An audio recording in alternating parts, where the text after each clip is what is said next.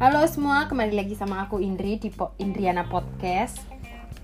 Kali ini aku mau ngajak suamiku untuk gabung mumpung dia pulang. Hoi. Langsung aja perkenalan, Pak, nama, terus apa namanya, kesibukannya apa sekarang, kayak gitu. Oke, hai. Saya dengan Denny.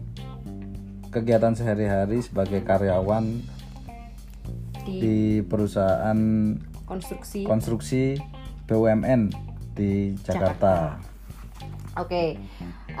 Kemarin kan aku sempat share di IG story kalau aku mau bahas mau ngajak kamu gabung di podcastku supaya ada insight cewek sama cowok. Jadi sharingnya itu jangan melulu dari sisi aku aja gitu. Yuk. Nanti bisa di-share ke suaminya yang dengerin aku kan kayak gitu misalnya. Yeah. Oke, kita hari ini akan bahas tentang relationship life dan parents life yang kita jalanin ya ini. Jadi gak bisa bilang kalau kita ini yang paling benar atau orang lain itu salah. Kita sharing yang kita jalanin aja gitu. Betul. Oke, relationship life itu menurutku berarti adalah tentang, yang utama adalah tentang komunikasi. Kalau misalnya menurut Pak Denny, komunikasi itu idealnya yang seperti apa antar pasangan? Ya, komunikasi ya.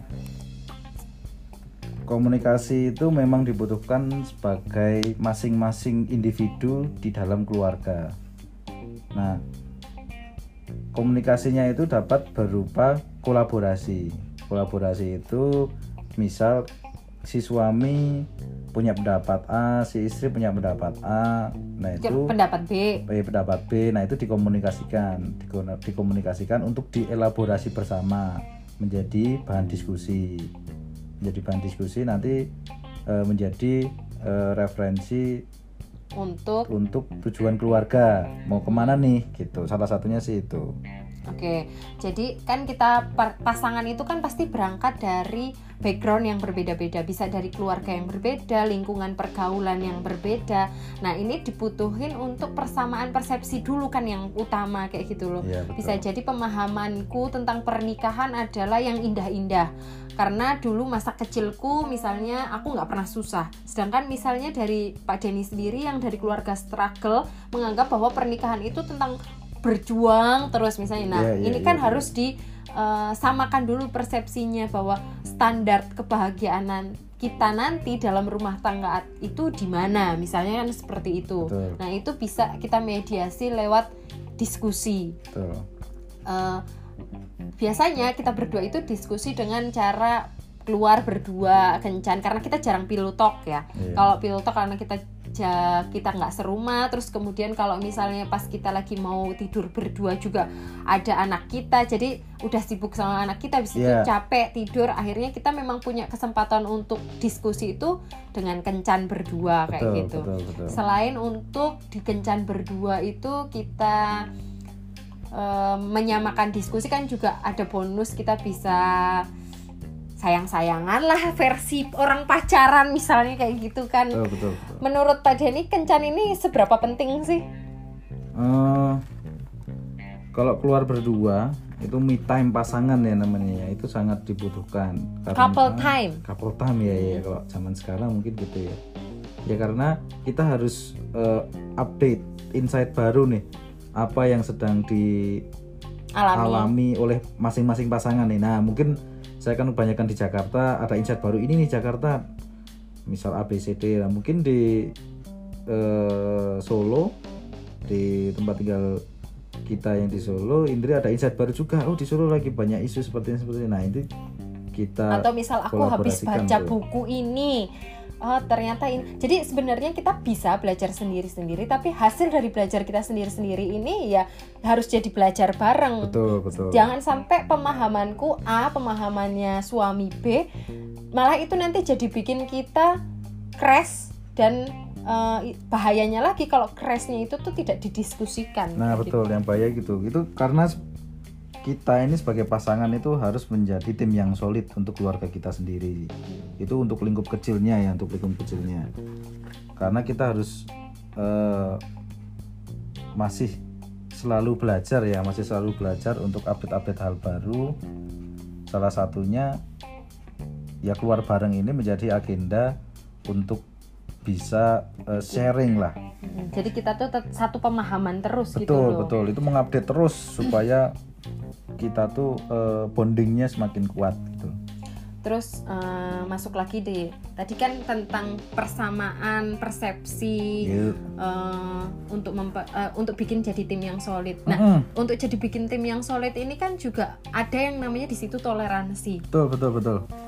Kan nggak bisa kita harus sama terus kayak gitu, pasti kan kita ada perbedaan juga. Misal kita kayak beda hobi kah, atau kita beda lingkungan pertemanan misalnya kayak gitu.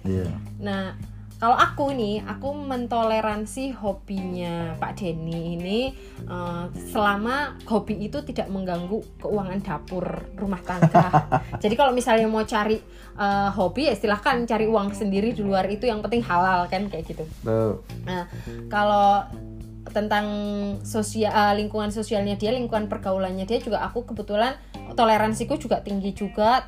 Silahkan memperluas jaringan, networking, selama itu masih dalam lingkup yang positif ya aku nggak masalah gitu. Maksudnya aku bukan termasuk istri yang rewel kayak gitu.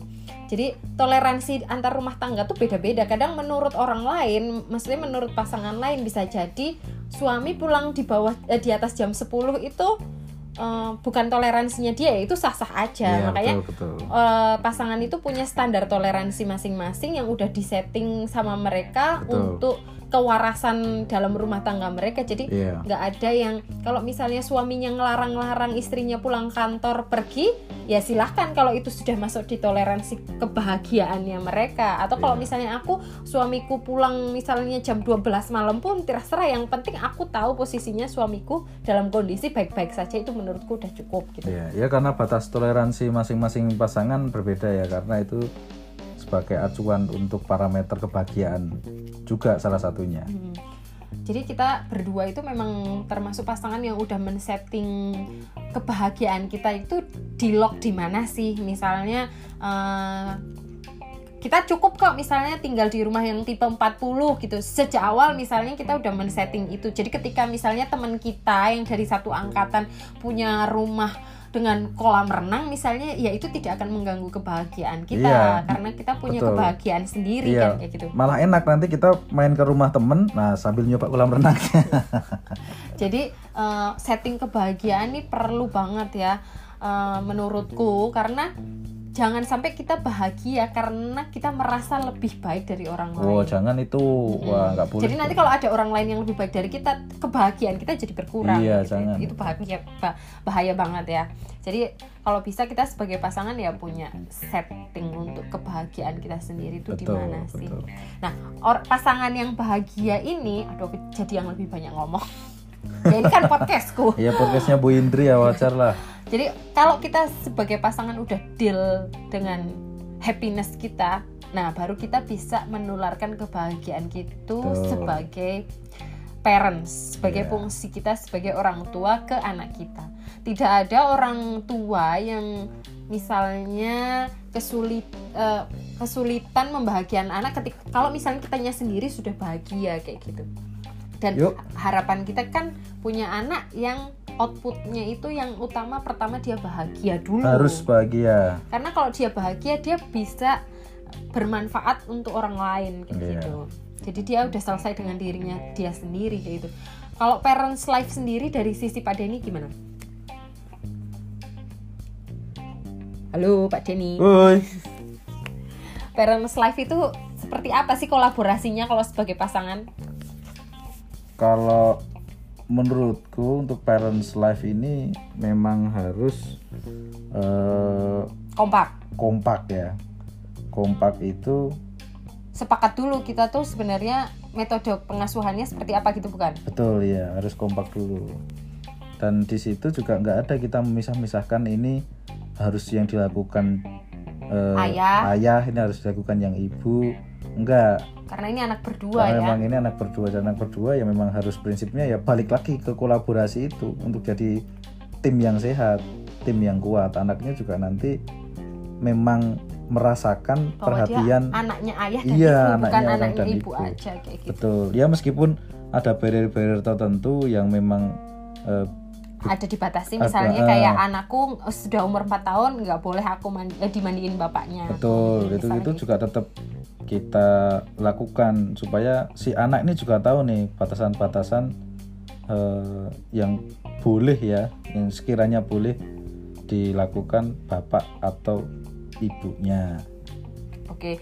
Jadi kayak misalnya aku sama Denny ini nggak pernah ada kan sebenarnya sekolah ayah sama sekolah ibu tuh nggak ada ya. Yeah, jadi mau nggak mau tuh ini kita belajar sendiri. Tapi belajarnya ini ya harus belajar bersama-sama supaya mindsetnya itu sebenarnya semua itu kembali ke mindset sih. Yeah. Supaya mindsetnya itu kita sama bahwa nggak ada tugas ayah itu cuman cari uang, tugas ibu mengasuh anak dan mengurus rumah tangga itu sebenarnya nggak ada. Yang ada ya tugas orang tua itu ya mengasuh, mengasah dan mengasihi anak ya. Itu semuanya tugas orang tua. Cakep banget tuh mengasuh, mengasah dan mengasihi ya kan. Outputnya yang paling penting itu sebenarnya bukan kalau misalnya kita sayang sama anak, semua orang di dunia pasti tahu orang tua sayang. Yang paling penting adalah anak kita tuh tahu nggak kalau orang tuanya tuh sayang. Iya, bukan ibunya sayang atau bapaknya yang sayang kayak gitu, tapi orang tuaku nih sayang sama aku. Nah, terus kemudian ya tentang output nanti pengennya anak gimana? Kalau Pak Denny harapannya tentang anak gimana? Kalau harapan tentang anak itu yang pertama dia harus bahagia. Terus bahagia, terus yang kedua adalah sesuai dengan tumbuh kembangnya dia pada masa umurnya. Nah, terus apa ya mandiri ya itu nantilah dalam tahap sekarang kan anak kita masih kecil. Kalau aku mungkin ya? Yang pertama setelah bahagia yang penting dia jadi orang baik ya, betul, adab dulu baru ilmu. Jadi ketika dia jadi orang baik, attitude-nya baik, dia bisa menghargai orang lain, dia punya empati. Aku merasa berarti aku sukses mengasah dan mengasuh anakku. Kalau misalnya dia nanti ternyata pinter atau dia ternyata berprestasi, ya itu nanti semoga hasil dari kerja kerasnya gitu. Tapi yang paling penting PR kita sebagai orang tua adalah selain kita, supaya dia mengenal Tuhannya adalah supaya dia bisa bagaimana sih men-treat orang lain, karena itu yang paling penting. Soft skill yang paling penting. Menurut Pak Denny gimana? Ya setuju sih itu. Nah, untuk menghasilkan output anak yang seperti itu kan berarti kita harus sepakat dulu. Harus ibunya didengerin anaknya, bapaknya didengerin anaknya kan gitu. Iya, betul. Jadi kan yang paling penting adalah ketika di depan anak kita tuh satu kata. Betul, satu kata. Jadi jangan kalau misalnya dia lagi aku marahin, Pak Denny belain, itu jangan sampai terjadi ya. Iya. Apalagi sampai keluar kata-kata kayak gimana, misalnya Pak Denny bilang, "Jangan kayak mamamu tuh." Waduh, mamamu gitu, sukanya ngomel. Oh, itu bahaya banget ya Pak Denny. Iya, enggak benar itu. Itu nyontoin anaknya tuh buat membenci orang tuanya atau jadi mengenal kekurangan orang tuanya. Kalau misalnya kita mau nggak sepakat tentang suatu hal, misal anak kita minta permen, pada saat itu dia sehat, terus aku mau ngasih tapi Pak Denny nggak mau ngasih karena pencegahan batuk misalnya, ya di depan anak ya harus sama jawabannya bahwa ini permennya boleh atau nggak, walaupun nanti kita di belakang diskusi lagi. Harusnya kan kamu kayak itu di belakang, tapi di depan anak tuh kita harus sama ya, kayak gitu ya. Jadi intinya sih menurutku dari keseluruhan diskusi kita kali ini adalah tentang relationship. Tadi kan tentang pertama tentang relationship dan yang kedua adalah parents life. Dalam semua aspek di relationship dan parents ini semua adalah nomor satu tentang komunikasi. Yuk. Ya kan Pak. Jadi semua itu harus didiskusikan, baik perbedaan ataupun persamaan. Betul. Perbedaan itu wajar loh ya, bukan perbedaan itu nggak boleh loh ya. Perbedaan itu wajar, makanya dikomunikasikan supaya dapat win-win solution. Dielaborasi bersama. Jangan sampai kita muncul di hati kita tuh kita malas debat. Wah itu wes, jangan tuh. Karena bisa tiba-tiba meledak. Pengen ngomong aja. Iya. Bentuknya kritik, saran atau reward atau apapun itu disampaikan saja supaya jelas nih. Dulu aku pernah tuh sukanya pakai daster gitu setelah melahirkan. Dan aku ya kalau misalnya Pak Denny nggak protes ya aku akan terus seperti itu. Tapi karena misalnya aku tuh nggak suka Pak Denny, kamu pakai daster terus kan, berarti aku jadi tahu, aku jadi notice, oh yang dibutuhkan suamiku tuh dia kalau ngelihat aku pengennya walaupun di rumah ya seksi misalnya kayak gitu ya kan Pak. Nah ya, menarik lah. Walau hal kecil pun kayak gitu tuh sebenarnya harus dikomunikasikan, apalagi hal besar. Apalagi hal besar gitu. Dikomunikasikan aja nggak apa-apa. Yang salah itu bukan menyampaikannya terus berbeda pendapat, itu bukan itunya yang salah itu karena nggak ngomong. Jadi masing-masing nggak tahu nih A pengennya apa, B pengennya apa, ternyata jalan sendiri sesuai ekspektasinya dia, ternyata nggak jalan ya, padahal cuma karena nggak komunikasi aja. Ya, kan sayang gitu loh. Cuman kadang dulu yang aku sama Denny itu mungkin kesalahannya kadang kita nyampeinnya agak pedes gitu kali ya. Nah ini kita sekarang lagi belajar memperbaiki. Jadi mungkin kalau misalnya dia komplain tentang misalnya nggak suka pakai daster, kalau dulu mungkin ngomongnya kamu jangan pakai daster aja gini apa sih, mungkin kalau sekarang lebih memperbaiki ke coba yang kamu pakai celana pendek sama tank top kalau di rumah daripada pakai daster gitu, mungkin lebih enak didengar. Jadi kita juga proses belajar terus sih. Dan kita bisa ngomong kayak gini atas dasar pengalaman kita loh ya, bukan terus kita mengada-ada kayak gitu. Proses belajar kita yang 5 tahun inilah ya. Ini semua kita alami bersama ini sebagai pasangan ya. Idealnya seperti apa sih seharusnya kayak gitu. Oke, udah cukup kayaknya panjang. Cukup sekian. See you lagi on my next podcast.